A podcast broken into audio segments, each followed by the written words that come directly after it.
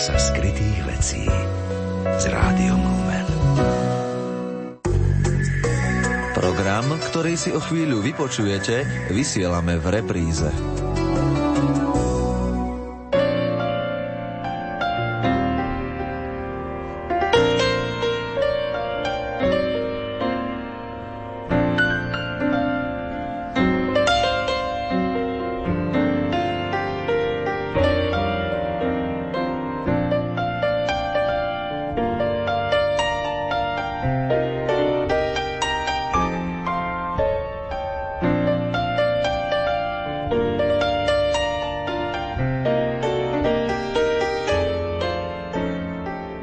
Skoré nedelné popoludne, milí poslucháči a priatelia poetickej literárnej kaviarne.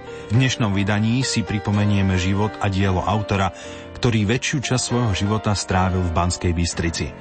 V pondelok 18. mája sme si okrem iného aj pripomenuli 75. výročie jeho narodenia.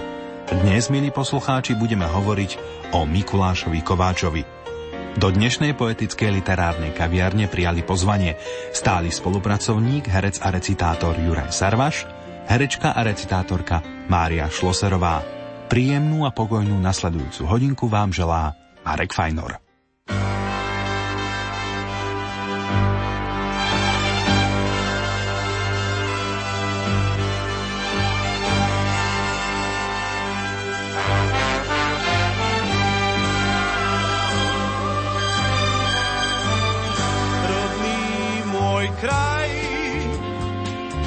Zo všetkých najkrajší, si môjmu srdcu najdrahší, len teba mám. Sny mladosti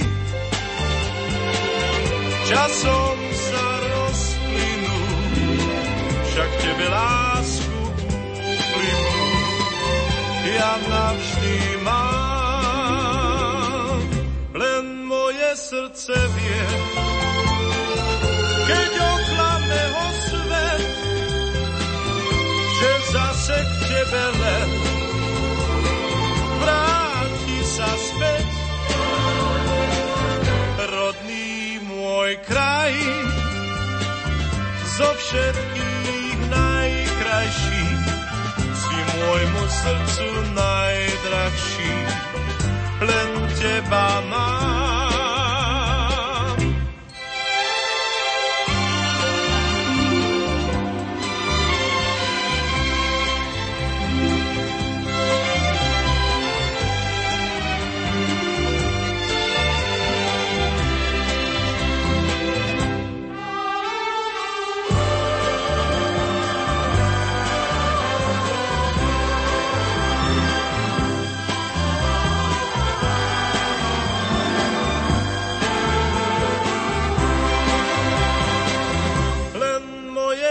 Srdce vie,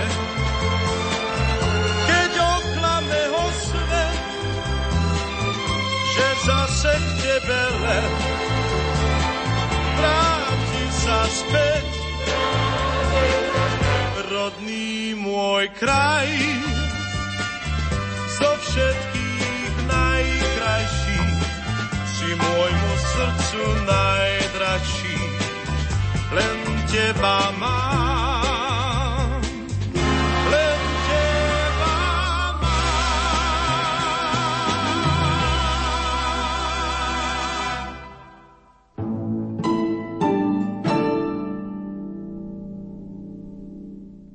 A tak hovoríme, neprídem na tú schôdzku. Nemám času. Nenasadnem na tú loď. Nie, neobjavím ten prieplav. Nerozbiem atóm. Nenamaľujem onu lízu. Dnes nemám času. Snáď zajtra. Snáď inokedy.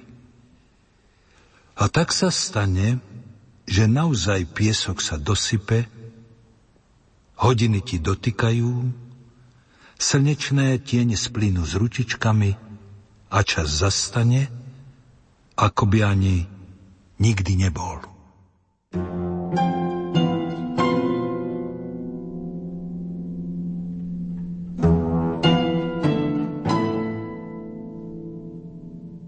Básňou z pera Mikuláša Kováča, ktorá ale nemá názov, sme začali dnešnú poetickú literárnu kaviareň z úst Juraja Sarvaša, ktorý je stálym spolupracovníkom a recitátorom. Juraj, vitaj, pekné popoludne. Ďakujem veľmi pekne.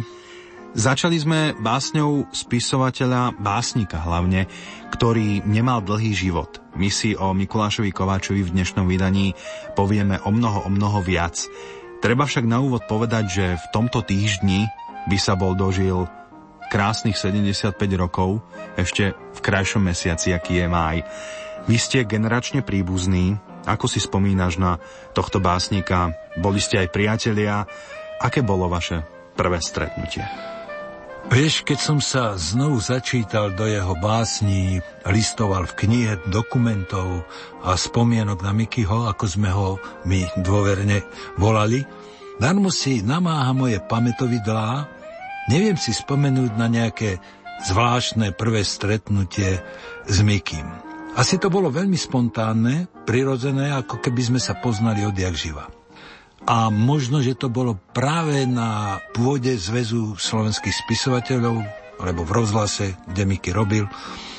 Fakt je, že sme sa dobre poznali, že som recitoval jeho básne a že medzi nami je veľmi slušná korešpondencia, ktorú si osobne veľmi vážim a opatrujem, že som mu v Prahe robil jeden veľký večer vo Viole, že sme dokonca spolu vystupovali pred televíznymi kamerami pri príležitosti, myslím, že to bolo okrúhle, asi 40. výročie Slovenského národného povstania. On ako básnik, samozrejme, ja ako herec, recitátor, ale samozrejme obidvaja sme mali i k novodobej histórii vzťah a tak e, sme sedeli pod pamätníkom Banskej Bystrici v tom parku dole a rozprávali sme jednak medzi sebou, ako na nás pôsobilo v Slovenské národné povstanie a veľké osobnosti Slovenska a jednak sme odpovedali aj na otázky redaktora. Mňa by zaujímalo, ty si robil pre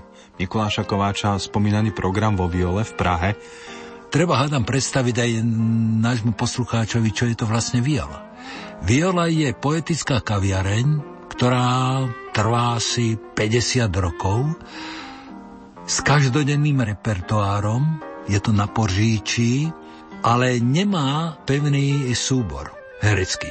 Vždy tam vystupovali najlepšie recitátori, Karel Heger napríklad, Radovan Lukavský, predovšetkým český, potom aj slovenský, no a táto viola aj spovedala veľkých básnikov vtedajšieho Československa a medzi nimi bol aj Mikuláš Kováč. A ten večer bol mimoriadne, mimoriadne pekný, mimoriadne úspešný, písali o ňom aj pražské noviny, slovenské ani nie. A čo si teda pripravil pre Mikuláša Kováča vo Viole? No, ten večer bol taký, že predstavili básnika, pražskí kolegovia, potom som ja recitoval najmä výbornú, obsahové, ohromne plnú báseň Moje mesto. Samozrejme táto báseň je taká 25 minútová. Je to taká, by som povedal, celá óda na to mesto. A ja som z toho vybral s povolením básnika, samozrejme, ale Miky mi absolútne dôveroval. Na takých 14 minút som spravil z toho výber, dramatizáciu. Potom som tam recitoval jeho báseň Stena, to sa pamätám, a báseň táto krajina a robili sme aj rozhovor o básnikovi. Nikdy nezabudnem na ten večer, pretože sála bola plná. Vtedy vstúpil vlastne Miky aj do pražskej verejnosti, ale aj do slovenskej, že je to výborný básnik. Aké sú tvoje spomienky ešte na Mikuláša Kováča ako v podstate súputníka? Chodili ste do hôr? Stretávali ste sa, rozprávali ste sa veľa o živote? Vieš, to je práve to, že ja som bol v Bratislave, Miky ostal v Banskej Bystrici, ale i napriek tomu sme stále korešpondovali Mali sme sa radi. Ja som miloval jeho poéziu, on mal rád môj prednes. On bol editor výberu poézie Janka Jesenského. On mal zostaviť jednu takúto knihu. Tak mi napísal nádherný list, on to vedel vždy tak básnicky aj v tej próze, pekne sa obrátiť na človeka, či, či by som nenapísal dačo o Jankovi Jesenskom, ak sa recituje a toto, tak samozrejme ja som mu napísal, ale hneď mi odpovedal, mi ďakoval, ale že či by som nebol taký dobrý a či by som ja neoslovil aj ďalších recitátorov, Lacka Chudíka, Mikuláša Hubu, ešte vtedy Vila Záborského a tak, tak aj toto som sprostredkoval. Potom som dostal e, titul zaslúžilého umelca. No on, Miky, básnik, samozrejme hneď mi napísal list veľký a, čo je zaujímavé na tom liste, on doschodil do krčmičiek. On tam aj zbieral námety z tých prostých ľudí. A tak mi napísal, že no a vieš čo, táto stará Bystrica konečne si v takých rozhovoroch krčmových uctila aj teba, lebo povedali, že vidíš, náš človek, náš chlapec, náš dostal vyznamenanie. Mal som ti aj takýto zážitok s Mikým, že v Vanskej Bystrici sa otvoril taký pamätník literatúry. A tam zbierali vlastne práce z toho kraja ale ty aj klasikov a tak. A ja som ti prosím ťa išiel po mojej Bystrici, lebo mi napísali, že literárne hudobné múzeum sa otvorilo v Lazovnej ulici na čísle 20. A ja som prešiel Lazovnú ulicu a nenašiel som, až som sa hambil, nenašiel som proste číslo 20. Tak som sa vrátil, koho nestretnem? Mikyho na námestí. No tak poď na dve deci, no poď na, tak. A potom po čase som sa mu priznal, Miky, ja som rodák, síce tu a ja neviem nájsť literárne hudobné múzeum číslo 20. Hovorím, no ty si krepí, lebo to je ten bystrický výraz. Však to je za bránami dvora kostolného evangelického, kde si ty chodil vlastne do ľudovej školy. Vieš, to je tak. Ja som si tom tak myslel vždy. Nie je dôležité sa tak často stretávať, ako keď stretávanie je veľmi intenzívne a keď sa udržiava takýto priateľský vzťah medzi básnikom, povedzme, a hercom. Čo by sme si mohli po tomto prvom vstupe predniesť z jeho tvorby? Možno práve úryvok z tej veľkej básne Moje ano. mesto.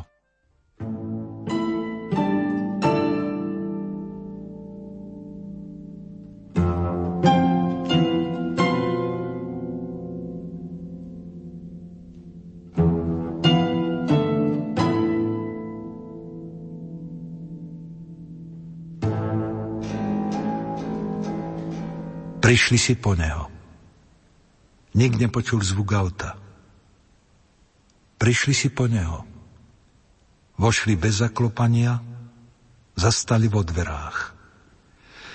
Pýtali sa ho, ako sa volá. O, dobre ho poznali. Aj on ich dobre poznal. Poznali ich vyholené tváre, poznali ich nahé oči, hľadia sa mrazivo ako ústa hlavní. Prišli si po neho. Pomaly vstal, poobzeral sa. Boskal matku,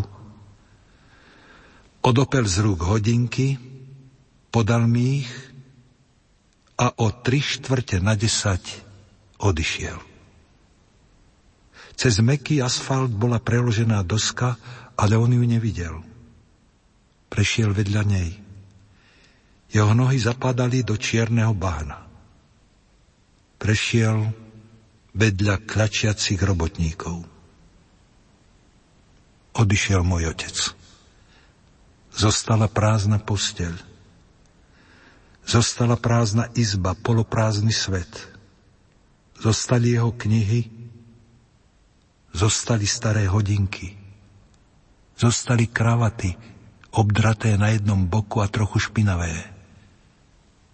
Zostali po ňom šľapaje v asfalte.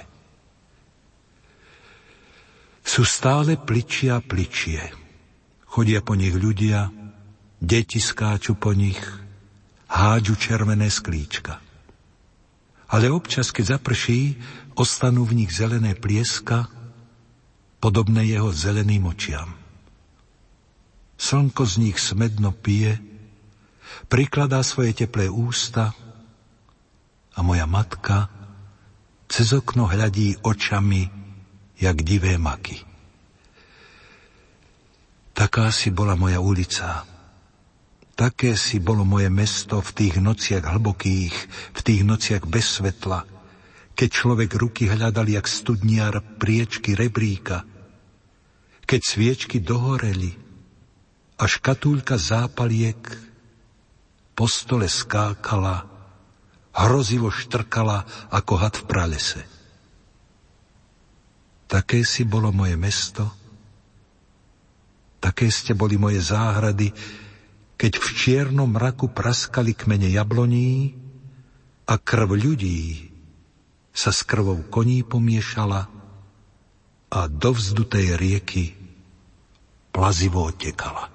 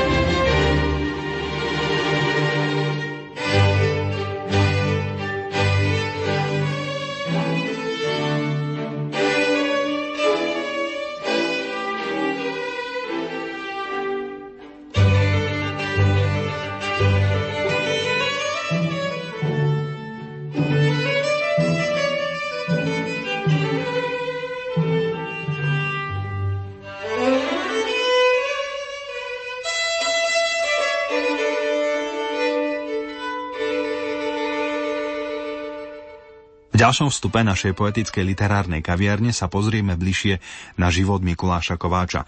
Narodil sa teda 18. mája 1934 v obci Lekír, teda dnešnom Čajakove. Narodil sa v učiteľskej rodine a vzdelanie získaval v Leviciach, Banskej Bystrici, konkrétne na Vyššej priemyselnej škole Strojnickej, no a potom neskôr v Bratislave na Vysokej škole pedagogickej. Od roku 1953 pracoval ako konštruktér vo zvolenie, potom bol školským referentom v Banskej Bystrici, neskôr pracoval ako metodik v Dome osvety v Banskej Bystrici. V roku 1962 začal pracovať už ako dramaturg Bansko-Bystrického bábkového divadla, no a od roku 1967 bol redaktorom denníka Smer, od roku 1969 redaktorom Československého rozhlasu v Banskej Bystrici a v rokoch 1974 až 1980 pracoval vo Svetovom stredisku v Banskej Bystrici. Po Mikulášovi Kováčovi je pomenovaná aj verejná knižnica Mikuláša Kováča v Banskej Bystrici. Z tvorby Mikuláša Kováča by sme mohli spomenúť veľmi zaujímavé básnické zbierky. Zem pod nohami, obrana stavebnice, rozmery, o modrej labuti, písanie do snehu, Zemnica, Rodinná pošta či Pod slnkom. Vyšli aj dva výbery jeho poézie, v roku 1977 vybrané verše a v roku 1984 básne. Tvoril aj pre deti a mládež, od Robinkovi, najmenšom kráľovi na svete, bábková hra Gašparko a strašní lúpežníci, či paneláci dobrí vtáci, no a rozhlasová hra Dvojportrét. Mikuláš Kováč zomiera pomerne mladý, 58 ročný a je pochovaný na bansko katolickom cintoríne. On bol počas celého života pomerne ťažko chorý, ale vďaka jeho veselej, úprimnej a takej sebaironickej a zároveň kamarádskej povahe to ani nedával veľmi najavo. Ako to bolo? No, ako to bolo? Ja som ani nevedel, že Miky je tak ťažko chorý. Práve ako si povedal, že vďaka tejto povahe vedel tak sa preniesť cez túto chorobu a nikdy to nespomínal. Ja sám som bol tiež chorý, som mal so žalúdkom veľké ťažkosti, ale tiež som to bral trošku s nadhľadom a tak sme o týchto veciach vôbec nehovorili. Len raz bývalý predseda Spolku slovenských spisovateľov Janko Solovič mi hovorí, v Bratislave sme sa stretli v klube spisovateľov a mi hovorí, tak ten Miky náš je tak ťažko chorý. Kde je Miky? No Miky je vo Vyšných ágoch. No a čo? No prosím ťa, má otvorenú ranu v zadnej časti na krížoch, stále mu to tam čistia a trpí strašnými bolestiami. Ba dokonca, že povedal, že vieš, Jano, že keby ten nešťastný Hitler vedel, ako toto bolí, čo mi robia tí doktory, a chcú mi dobre samozrejme, tak asi by takto triznil tých väzňov. No vtedy som spozornil, naozaj vtedy som spozornil, ale on potom zase naplno pracoval. Až teraz, keď som sa ja rozčítal v spomienkach pod názvom Miky, tak ak som spomenul, že sme ho všetci tak volali, je to svedectvo o stave ľudskej duše. Zostavil ho jeho priateľ, spolupracovník v rozhlase Štefan Šmihla. Až teraz zistím, že ako on bol naozaj ťažko chorý. Ja som sa dosť ťažko spamätával z tej smrti, pretože v deň pohrebu my sme mali na Donovaloch kongres slovenskej inteligencie. My sme to už pripravovali, len Vladomináč a Roman Kalisky boli na tom pohrebe a prišli hodne rozžialení. Ja som recitoval práve Mikulášovu Kováčovú báseň Táto krajina. Niektoré spomienky i básne Mikuláša Kováča z tohto obdobia si priblížime v nasledujúcich ukážkach.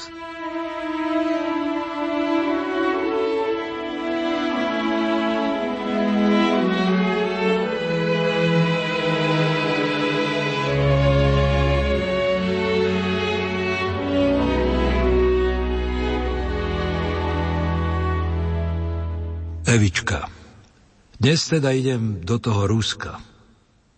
Budem tam spomínať na teba. Dúfam, že sa mi za tých 14 dní neocudzíš. Keď sa vrátim, pôjdeme na zmrzlinu, alebo do kina na nejaký strašne veselý, bláznivý film, alebo niekde na lúku, kde pre nás za ten čas narastie zaujímavá a tichá tráva. Pán Boh ťa nech ochraňuje Aniel strážny nech vystrie krídla nad tvojimi očami. Miky.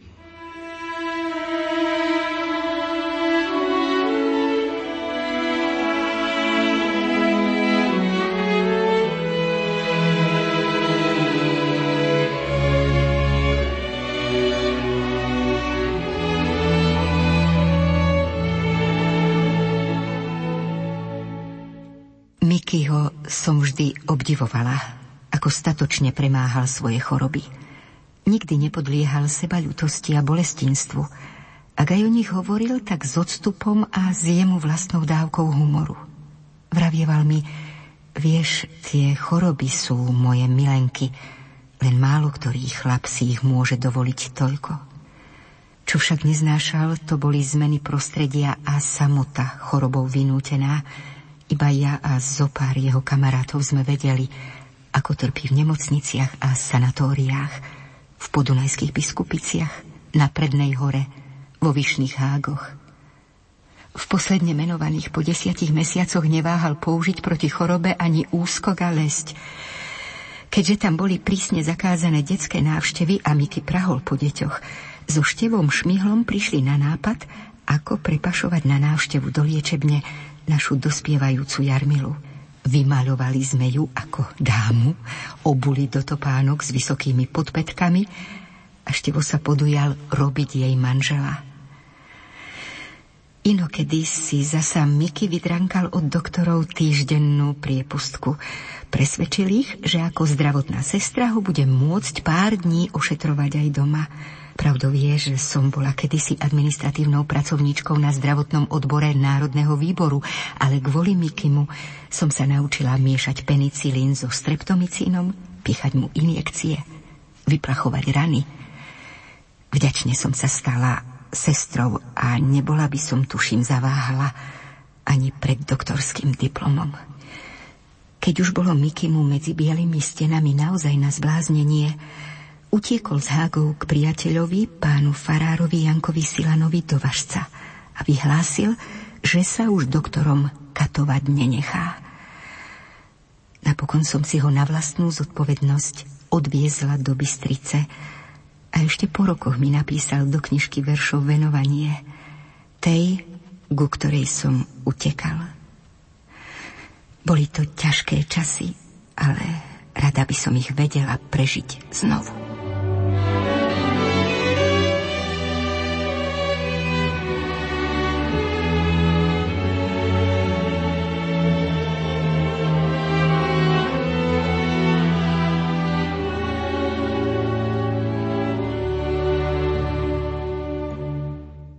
Moja, deti, vnúci, píšem, hlava mi padá a som slabý ako mráčný máčik. Operácia trvala 3 hodiny. Bolesti v pondelok cez deň, ale najviac v noci, strašidelné. To asi to šitie konečníka, ten pondiatý koniec cigary v útrobách. Ale dnes v útorok od obeda som pocítil náhle uvoľnenie. Až sa mi veriť nechce. A obzerám sa, či to príde znova, alebo je už potom. Bodaj by to druhé bolo. Zajtra budem chodiť. Už som bol síce v záchode a v umývárni, ale skoro som bacol, lebo ma naštopali všelijakými liekmi. A okrem toho som hladný, veď od soboty rána som nemal nič v ústach. A ako to vyzerá aj na zajtra, mám v chorobopise značené nula. Hm. Nož to je všetko. Za ten čas boskávam ťa, mamička, a vás, dietky, nepodarené, váš tatík.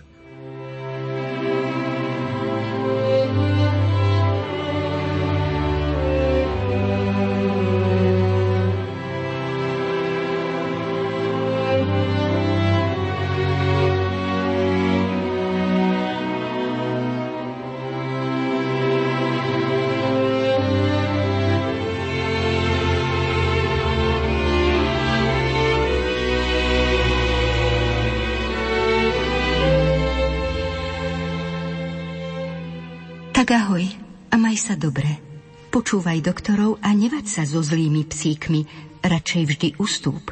Veď vieš, čo sa hovorí, múdrejší ustúpi, hlúpy sa háda. Tak ahoj, môj tati Čelinček, drahý, zlatý, milý, pekný. Tak ahoj, tvoja dcerka Dana.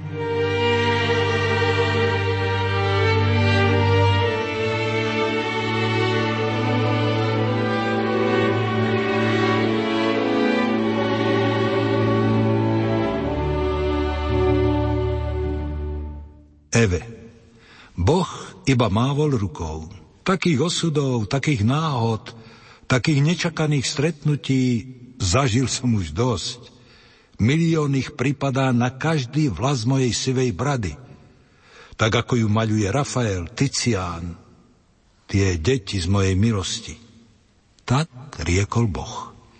Ale potom sa hlboko až pod nos zemských morí zamyslel a povedal tichým hlasom – Máte vlastne pravdu, s týmito dvomi to bolo trochu inak.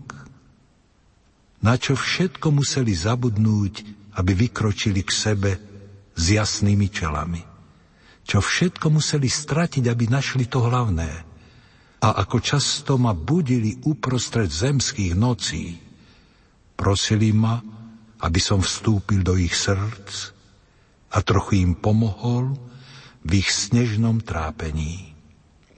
Pamätám sa. Pamätám dcéra Eva a syn Mikuláš. Keď sa pominiete, premením vás na tichú hudbu a v prázdnom priestore stvorím zem novú. Nezačnem jašterom, začnem rybkou a sladkou vodou belasou, aby ste sa znovu našli.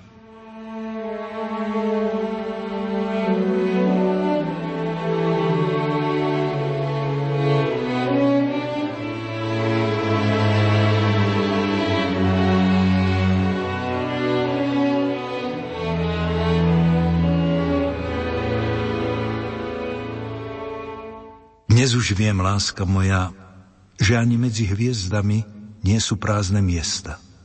Je tam belaso a krásne odtiaľ sneží. Do vlasov nám padá hviezdny prach. Pri tvojom srdci nikdy nemám strach. Je mi ako vtedy, keď si ma z dlažby pozdvihla a previnula k sebe, jak jadranskú mušľu. Ozývam sa v nej. Ty more moje nekonečné. Ty ráno zvonivé, ty môj deň. A len tebe verím. Šepla mi dnes hlina. Som smutná, lebo viem, že ani ja ťa od nej neodelím.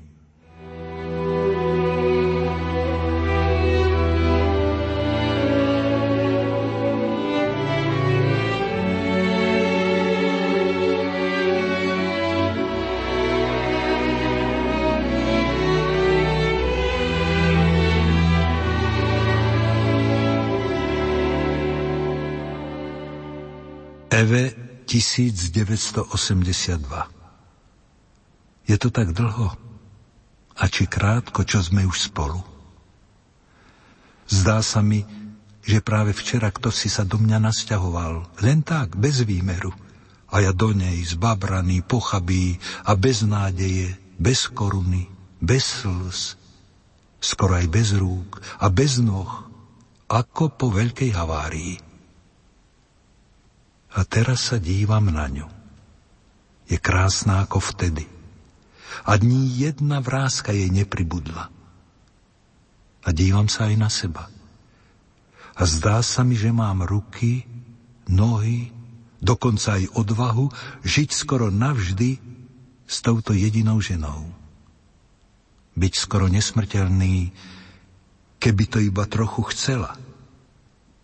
Keby to bolo ako včera, dnes, zajtra a na veky.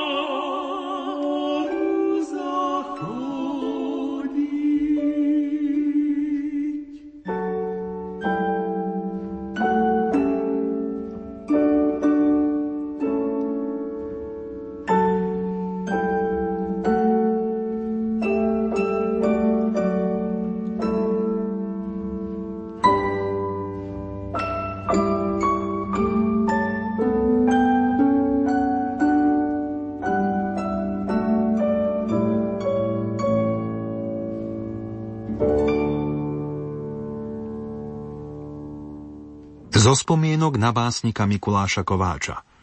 Štefan Babiak, vynikajúci spevák, solista štátnej opery v Banskej Bystrici. V tých časoch existovala v Hámri aj útulná krčmička u Maršíkov, kam som chodieval hrávať biliard. Miky zasa prečítať si novinky. Raz som si k nemu prisadol a tá naša sedenica trvala hlboko do noci. Jednoducho ma fascinoval. Z jeho osobnosti vyžarovalo to, čo z básní, veľká úcta a láska k človeku. Prečo ty s takým hlasom nespievaš v Bratislave? Spýtal sa ma medzi rečou a ja som odvetil podobne. Prečo tu žiješ ty? Na jeho odpoveď sa pamätám dodnes. Povedal, pretože tu žijem rád.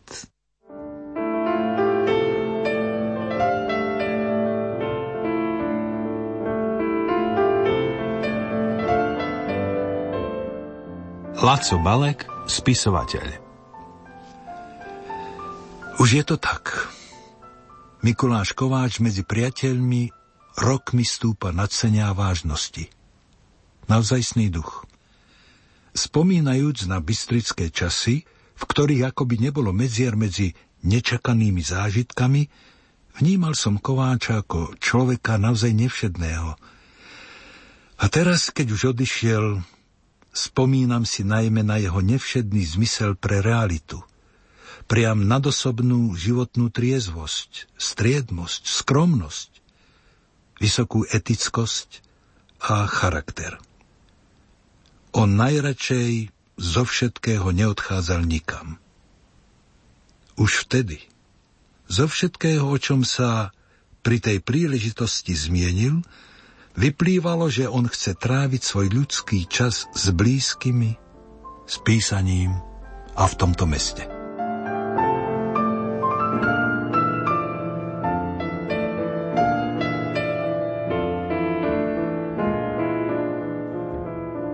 Dramaturg a režisér Rádia Lumen Štefan Šmihla Viem, že nadovšetko rád mal vône poľahnutých tráv, machov, a vlhkého ihličia, predierajúceho sa spod snehu pod suchým vrchom. Najmä keď sa otvárala jar. Z tých prchavých, no mocných esencií prírody mal väčšiu radosť a znamenali preňho viac, než najvydarenejší verš, najdokonalejšia metafora. Rád vstával pred východom slnka. Rád opravoval staré hodiny. Rád zbieral pod suchým, zasrienené jesené húbky čírovky. Rozumel malým psíkom i veľkým básnikom. Miloval svoju ženu a céry. Mal rád ľudí známych i neznámych a nadovšetko kamarátov. Rozumel im ako nikto a jeho slovo, na skutku liečivé, pomáhalo iným žiť a niekedy aj prežiť.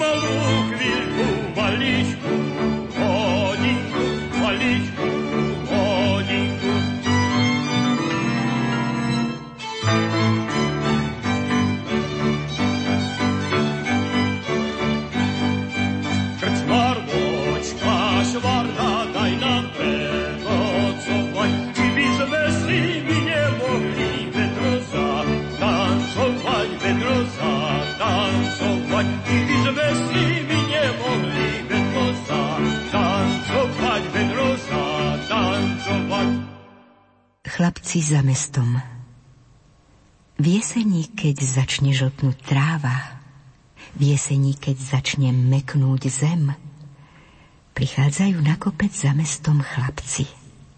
Od stromu k stromu naťahujú povrázok, narovnávajú krídla smiešného šarkana a potom bežia proti vetru s natiahnutou rukou. Vyletí šarkan vysoko, a chlapci ho držia ako pes ježa. Pripichnú žltý list a pošlú ho na povrázku do neba. A ten najmenší z nich, ten pehavý, ten drží na povrázku celú oblohu. Ten drží lapené slnko, ťahá ho k zemi, je stále teplejšie a teplejšie, ľudia vyzliekajú kabáty. A slnko sa jak veľká žltá ryba bezmocne hádže v modrých vlnách. Ach, chlapče, keby sa ten povrázok nebol pretrhol, bol by si prišiel domov so slnkom pod košeľou.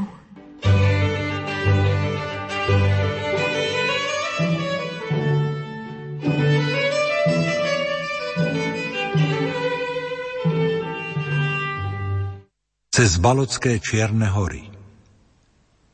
Keby si v týchto horách zablúdil, nelez na strom, nehľadaj svetielko v lese, nevolaj si straky na pomoc, nespoliehaj sa na rozprávky z detstva.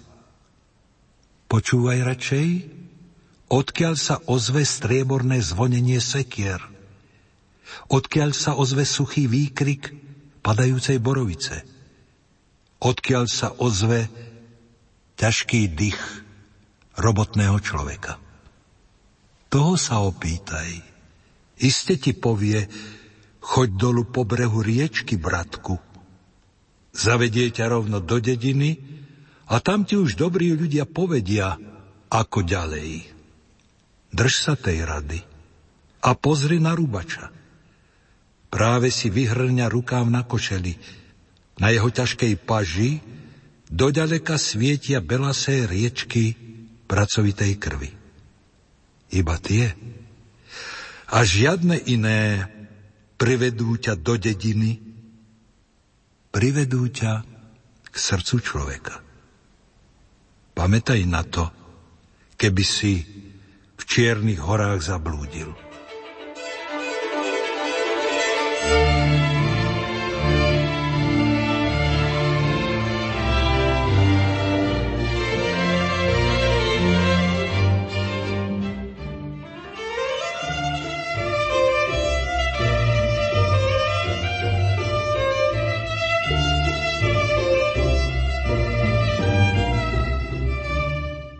Slovo na vernisáži.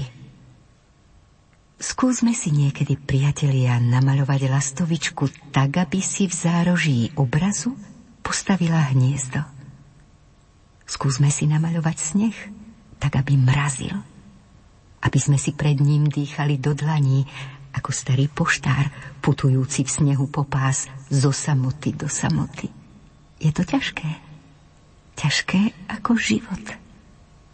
Ale to je iba začiatok. Skúsme si namaľovať spomienku na mladosť. Chvíľku prvej lásky. Bolesť z rozlúčky radosť zo stretnutia. Alebo ten malý pocit, ktorý sa nás zmocní nad ránom, keď slnko vstane a potvára orosené rúže na hriadkach. Je to ťažké. Ťažké ako život. Skúsme si, priatelia, zastať pod javorom a pocítiť v ňom husle. Postáť si pred smrekom a vidieť v ňom kolísku, babkinu trúhlu, voňajúcu majoránom. Alebo aj vlastnú trúhlu, na ktorú nám raz naša zem zabubnuje, ako by nás chcela privolať nazad. Je to ťažké. Ťažké a krásne ako život. Tak stojí maliar pred svojou bielou plochou, ukrižovanou v ráme nedelného rána. A v jeho postoji je nepokoj tvorcu, jeho odvaha i jeho sláva. Tak stojí maliar pred svojim nahým plátnom. Tak stojí ten, čo zápasí s krásou a v zovretých perách nežne zviera štetec z tých najjemnejších dievčích vláskov.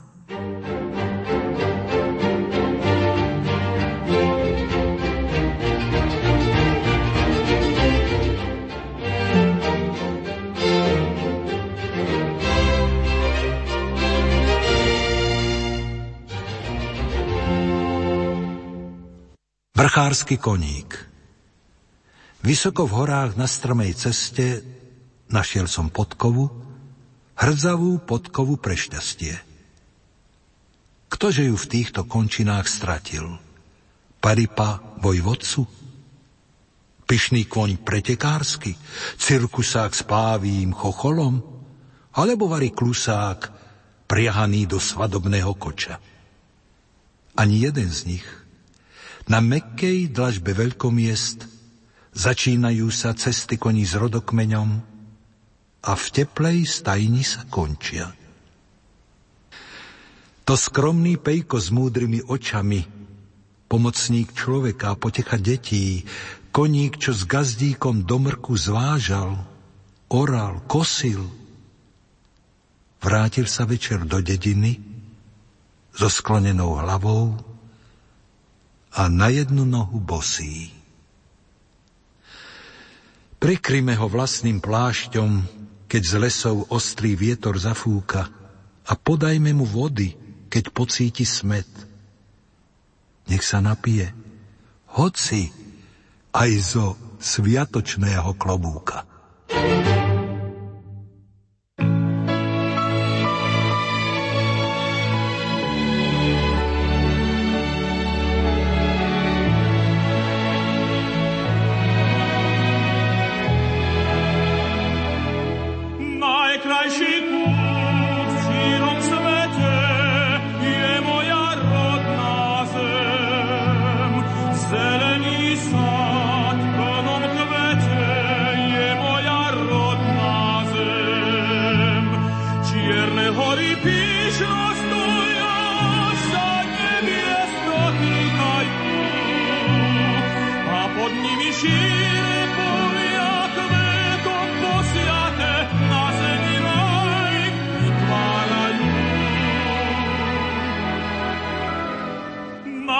Najlepší put chvíľom svet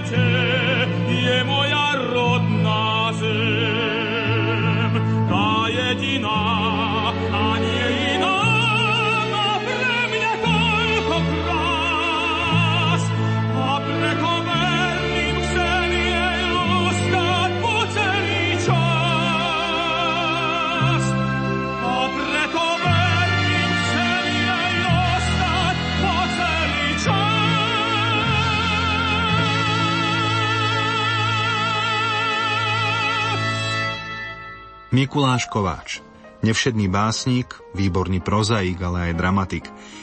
Veľa tomuto autorovi zobral čas, čas v nemocniciach. Jeho prvá zbierka vyvolala prekvapenie odbornej verejnosti a neobyčajný záujem o tohto autora a o jeho poéziu. Zaujal nekonvenčnosťou myslenia, osobitým pohľadom na svet, stvárnený neušúchanými sviežimi metaforami, ktoré sú základom jeho poetična. Predstavil sa ako vnímavý a originálny básnik a v ďalších zbierkach to len rozvíjal a ďalej potvrdzoval. Jozef Mihalkovič o Mikulášovi Kováčovi povedal Jedným dýchom píše básne protivojnové i ľúbostné, alebo príbehy všedného života. A to je pravda, že prednosť. Je básnikom detí a detstva, básnikom protivojnovým i básnikom práce, tej najvšednejšej, i tej s patetickým tvorivým akcentom. O tom všetkom nás presvedčil jedinečným spôsobom, ktorý tu platí. Kvalitou svojich básní, ovládnutím moderných výrazových prostriedkov a schopnosťou objaviť prenikavú svietivosť a reč obyčajných vecí. Juraj, čo ty na to? Joško Mihalkovič, tiež výborný básnik, má svetú pravdu. Ja by som len dodal, že to svoje utrpenie vedel preniesť do poezie nevšedným spôsobom. Nie plačlivým, ale optimistickým.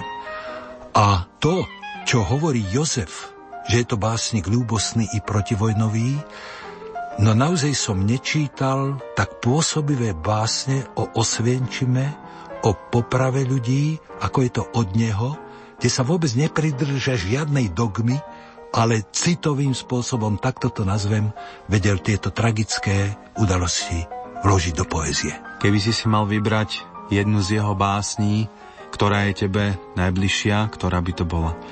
Bola by to isté báseň táto krajina.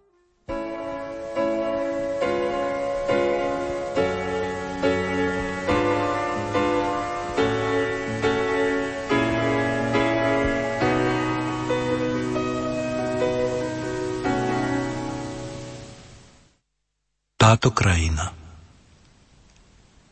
táto krajina pripomína babkinu trúhlu.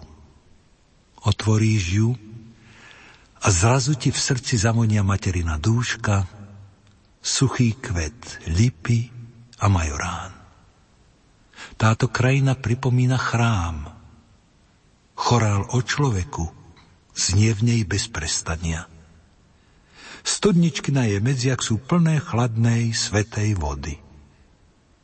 Vysoko na horských lúkach v gotických vežiach zelených katedrál, nežné spieže oviec zvonia a vôňa rumančeka, ľahunká ako závoj svadobný, potichu klesa do údolia.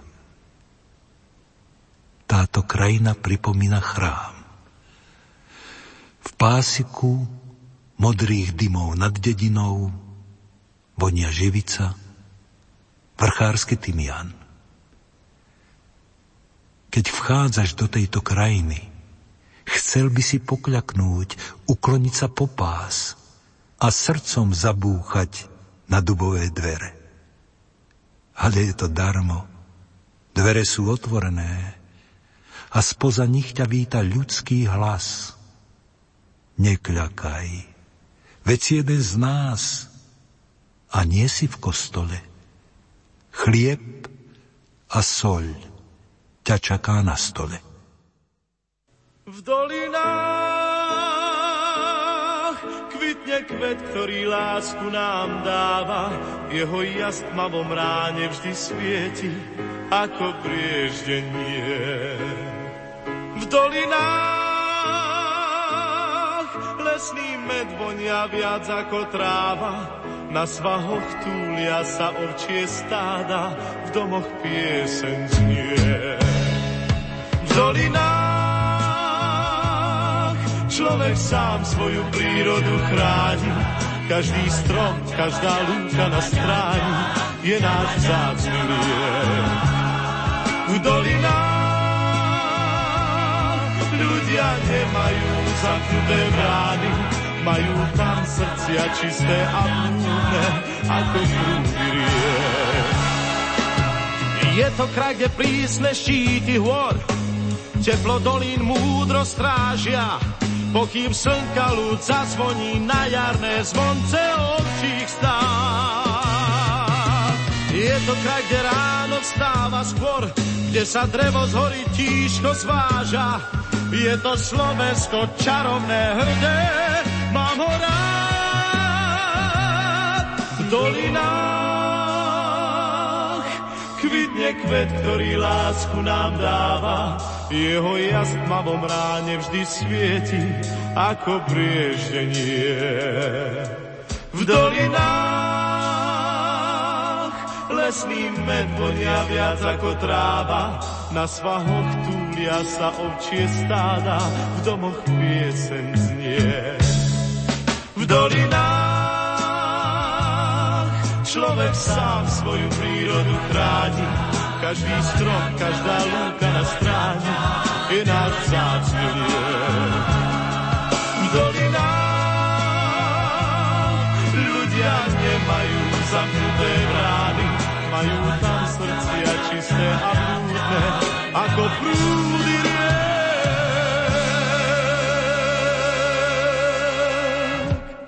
Milí priatelia, sme na konci dnešnej poetickej literárnej kaviarne. Dovolte mi poďakovať tvorcom dnešnej relácie.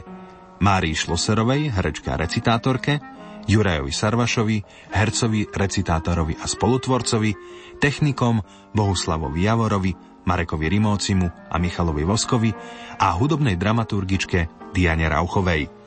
Mikuláš Kováč sa narodil v máji, aj nás v máji opustil, konkrétne v roku 1992. S dnešnou májovou poetickou literárnou kaviarňou sa rozlúčime slovami z listu Milana Rufusa, ktorý poslal tri dni po smrti básnika Mikuláša Kováča jeho manželke Eve Kováčovej. Pokojnú nedeľu vám želá Marek Fajnor.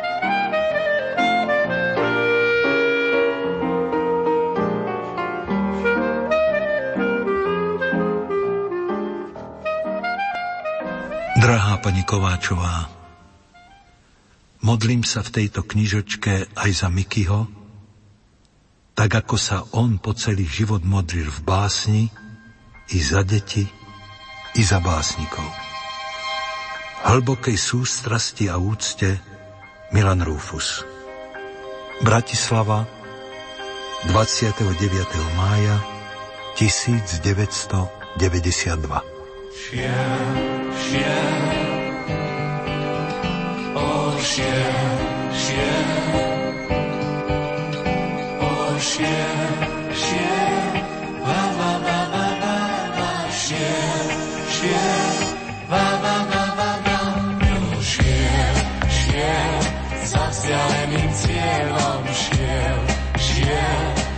kráčal pláňou bielou, šiel, šiel, v nelútostných búrkách šiel, šiel, hľadať ten svoj bol. Sneh mu bičom šľahá tvár, pláne krutá. Vraz mu skúša dať svoj dar pevné putá. On však nemieni vstať tento boj.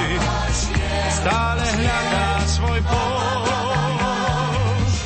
Je to heroická púť snežnej